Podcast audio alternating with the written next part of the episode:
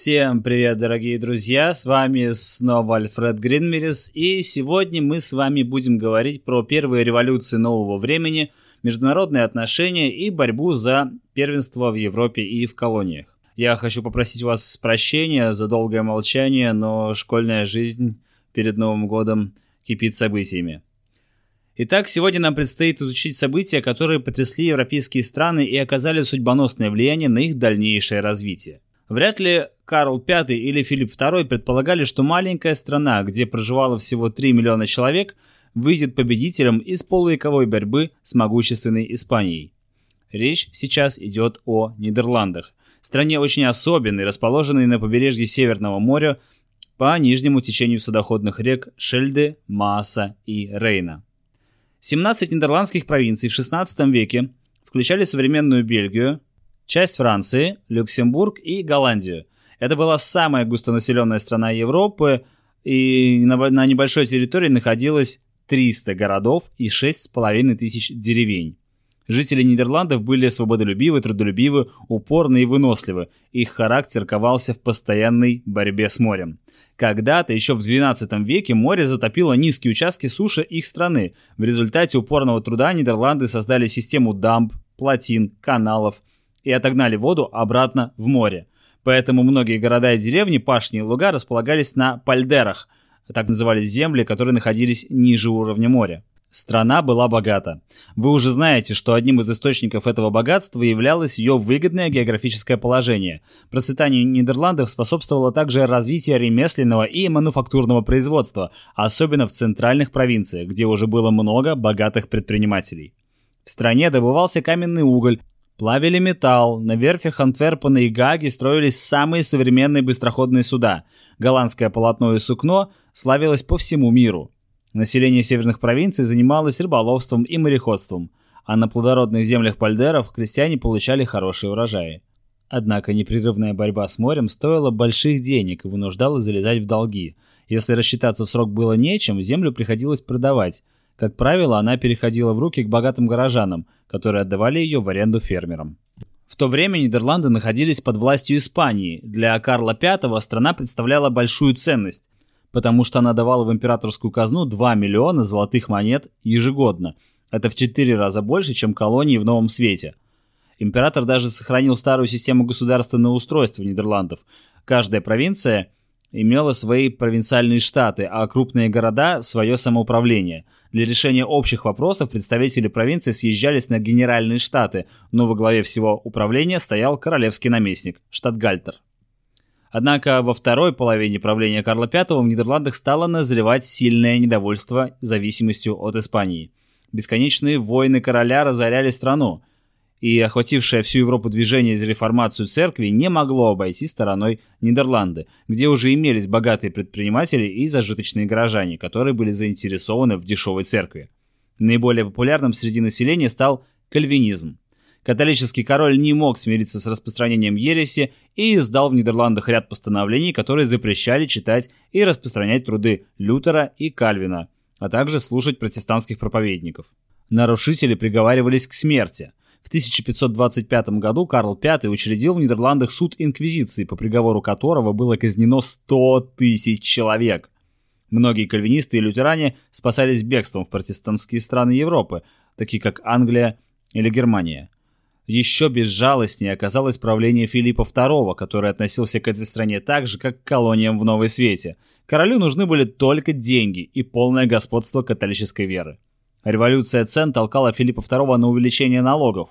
Нарушал он и экономические интересы Нидерландов. Запретил, например, торговлю э, с Англией и с испанскими колониями. На вывозимую из Испании шерсть король ввел большую пошлину, и поступление этого сырья в Нидерланды уменьшилось аж вдвое. Все это разоряло купцов, предпринимателей и лишало работы наемных рабочих. Преследования протестантов усилились, и в 1563 году испанская инквизиция приговорила к сожжению на костре всех жителей Нидерландов. Ну, потому что они считали их неисправимыми еретиками. Теперь испанцы их так и называли – недосожженные – Затем Филипп II разрешил ордену иезуитов, ну вы помните, да, орден Иисуса и основатель Игнатий Лайола. Так вот, он разрешил этому ордену иезуитов обосноваться в Нидерландах, и это еще больше оскорбило протестантов. Политика испанских властей приносила вред абсолютно всем слоям населения Нидерландов, а поскольку она исходила от чужеземных правителей, а, то это придавало ей характер национального гнета. Недовольство политикой Габсбургов выражалось как в восстаниях городской бедноты, так и в распространении протестантских вероучений. И с конца 50-х годов усиливается распространение кальвинизма, особенно в экономически развитых городах, где его опорой были богатые горожане. Ну, вы помните кальвинизм, да, там про накопление, про то, что нужно трудиться, заниматься накопительством, э, давать э, деньги под процент, ну и так далее, да. В общем, про богатство, про капитализм. Поэтому среди богатых горожан кальвинизм пользовался огромным успехом и огромной популярностью.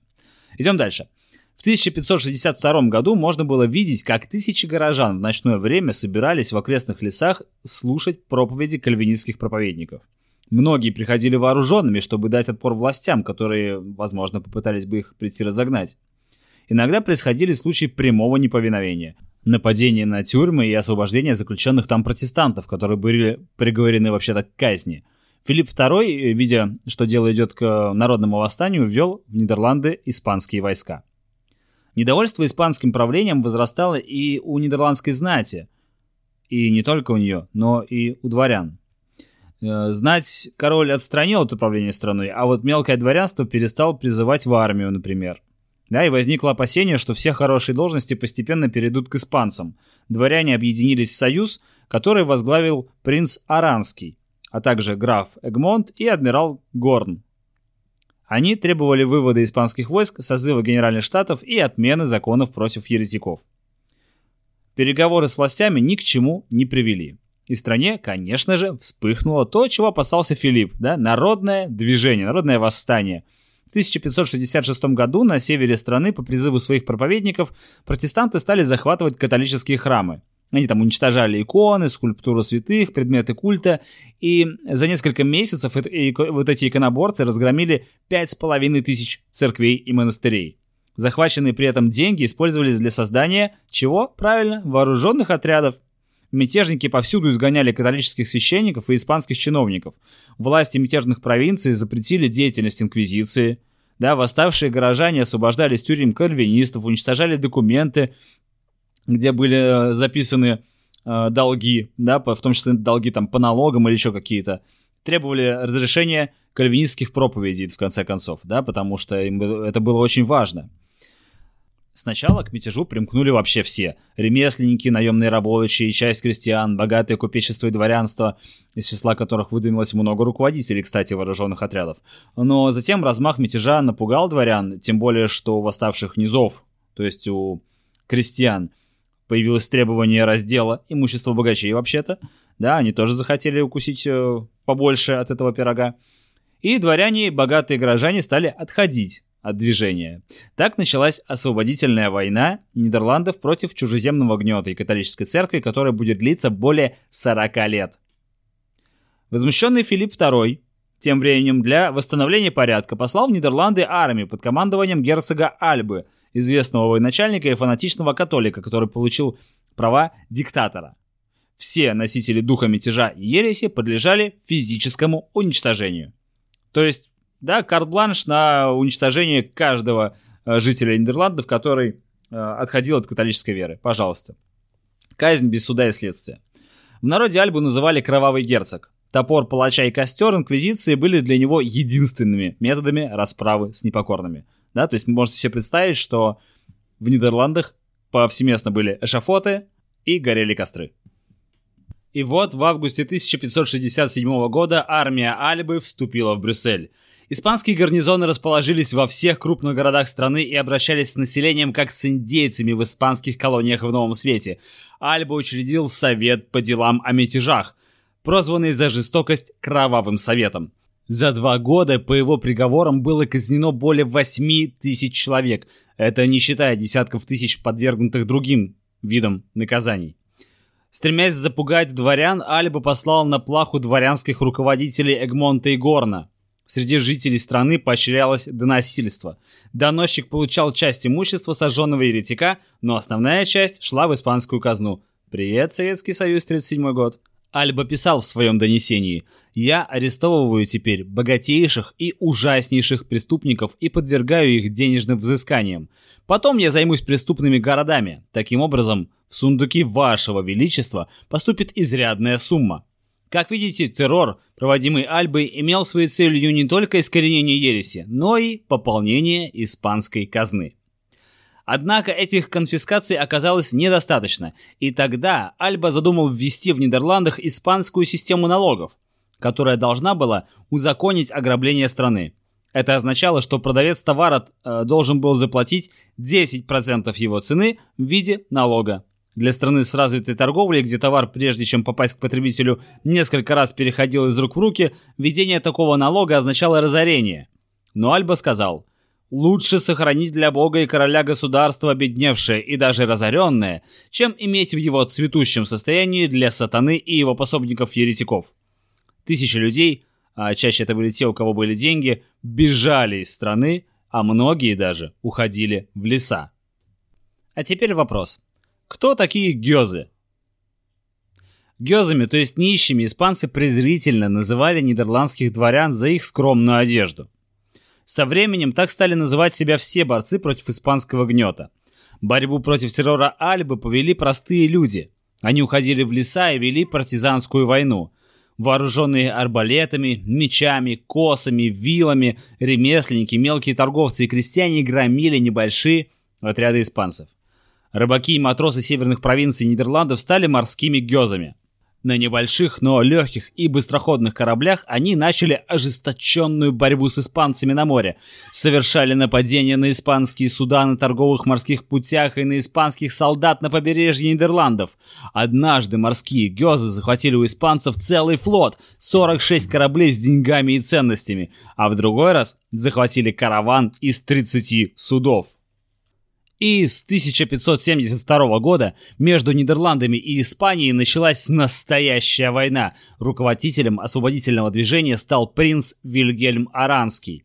Он считал себя кальвинистом, однако его склонность к реформации можно объяснить стремлением получить церковные земли и помощь от французских гугенотов, немецких протестантских князей и английского правительства.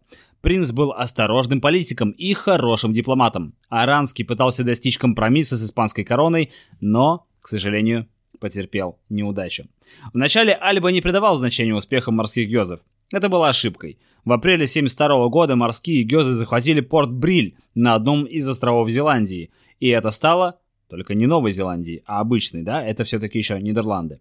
И это стало началом всеобщего восстания в северных провинциях. Сюда шли все, кто готов был сражаться с испанцами. На борьбу поднялись и другие провинции. Успехи гёзов заставили Вильгельма Аранского поверить в них как в военную силу. Собравшиеся летом того же года Генеральные Штаты признали Вильгельма Аранского правителем северных провинций. Тогда, осенью 1972 года, Альба начал широкое наступление против восставших провинций. Полгода испанское войско осаждало город Харлем, и это стоило им 12 тысяч убитыми и ранеными. Когда же город был взят, испанцы уничтожили весь гарнизон, а его жителей обложили огромной контрибуцией. Контрибуция – это плата, которую платит проигравшая сторона победителю. Жители страны сражались героически – они даже открывали шлюзы в дамбах, которые защищали их земли от наводнений, и вода становилась их союзником в борьбе против испанцев. Но Филипп II был недоволен Альбой, поскольку военные действия слишком затянулись, и в 1573 году он отозвал его обратно, в Испанию. Сменившие Альбу наместники указывали королю на необходимость уступок, но Филипп стоял на своем и не шел на компромисс. В испанской казне денег вообще не было, и Взбунтовавшиеся наемники стали грабить страну. Они захватили Антверпен и учинили там жестокую бойню. Было убито 7 тысяч человек и сожжено более 500 домов. Не щадили и католиков. Богатый город был превращен в развалины и полностью разорен. В течение нескольких десятилетий Антверпен не мог оправиться от этого погрома. Зверства испанцев вызвали такой взрыв негодования в стране, что южные провинции, заключив соглашение с северными, тоже вступили в войну с Испанией но их участие в борьбе было недолгим. Протестантов на юге было не очень много, а католическое дворянство а, Филипп II все-таки сумел привлечь на свою сторону пенсиями и должностями, и в 1579 году южные провинции объединились и выразили готовность подчиниться испанскому королю. В том же 579 году, в 1579 году, семь провинций северных Нидерландов заключили в городе Утрехте унию, то есть военно-политический союз против Испании. Уния предусматривала совместное ведение войны против Испании до победного конца, а также э, единую внешнюю политику, создание общей армии и федеративное устройство для входящих в нее провинций. В 1581 году Генеральные Штаты северных провинций объявили о низложении Филиппа II. Штатгальтером Союза был назначен Вильгельм Аранский. Еще через несколько лет семь провинций провозглашают создание Республики Соединенных Провинций, где кальвинизм стал государственной религией, а новое государство стали называть также Голландией, по названию самой большой северной провинции. Но война с Испанией продолжалась еще очень много лет. Только после ряда тяжелых военных поражений испанский наместник был вынужден в 1609 году заключить перемирие с Республикой Соединенных Провинций. По условиям договора был закрыт для морской торговли соперник Амстердама, город Антверпен. В результате национально-освободительной войны против испанского владычества на севере Нидерландов образовалось независимое государство с республиканской формой правления. К власти в республике Соединенных Провинций, то есть Голландии, пришли люди, которые занимались капиталистическим предпринимательством, то есть э, купцы, владельцы мануфактур и новые дворяне – в стране была достигнута свобода вероисповедания, тем самым были уничтожены препятствия для духовного и экономического развития общества. Победа в этой войне способствовала тому, что Голландия стала в 17 веке самой экономически развитой страной в Европе. Маленькая Голландия – самая развитая. Наступил расцвет в промышленности, особенно большие успехи были достигнуты в судостроении. На голландских верфях сооружались суда водоизмещением более тысячи тонн, а, поэтому не случайно, что Петр I поехал именно в Голландию учиться кораблестроению, а не в какую-то другую страну. В середине 17 века флот республики почти вдвое превосходил флоты Англии и Франции, э, вместе взятые, конечно же. Большое значение для Голландии в 17 веке также имела торговля с Россией. Испанский агент э, сообщал в секретной записке следующее, цитирую, надо принять во внимание, что самая большая торговля, которую голландцы ведут теперь и вели долгие годы и которую они считают наиболее обеспеченной, это торговля с севером, а главным образом с Московией. Конец цитаты.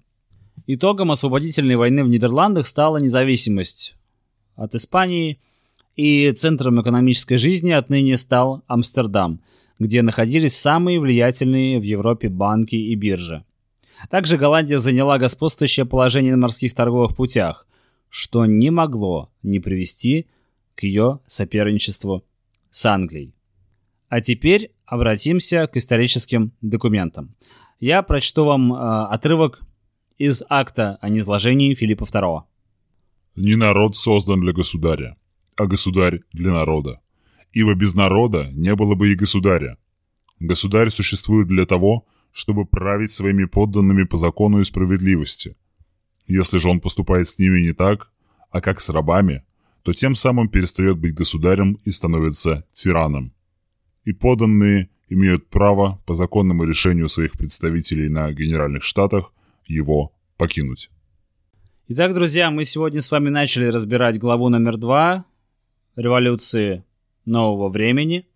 И сегодня поговорили о освободительной войне в Нидерландах за избавление от испанского владычества, от испанского гнета. По-прежнему с вами учебник истории с Альфредом Владимировичем. На этом сегодня у меня все. Как и раньше, лучшее, что вы можете сделать, это подписаться на наш подкаст э, в любом удобном сервисе, где он есть, где вы его сейчас слушаете. Это может быть Spotify, Яндекс Музыка, Simplecast, ВКонтакте, Google подкасты и, наверное, еще куча куча других сервисов. Лучшее, что вы можете сделать для того, чтобы еще больше людей услышало учебник истории, это поделиться любым эпизодом, который вам больше всего понравился э, в вашей любимой социальной сети. Вы можете отправлять это в личку своим э, друзьям, если вы считаете, что им это интересно. Вы можете делиться в сторис, вы можете делиться на своих страницах, как угодно, мне будет приятно. Э, и анонсирую с нового года, с января, э, я планирую запустить Инстаграм, который так и будет называться «Учебник истории с Альфредом Владимировичем». Поэтому, пожалуйста, следите за обновлениями, следите за Инстаграмом. Там будет публиковаться много интересных э, исторических фактов, э, такая расширенная, а не даже не, расширенная, а дополненная версия этого подкаста. С наступающим всех Новым Годом! Учите историю, это правда интересно, это очень весело. Ну и не забывайте, что история — это лучший учитель, у которого самые плохие ученики.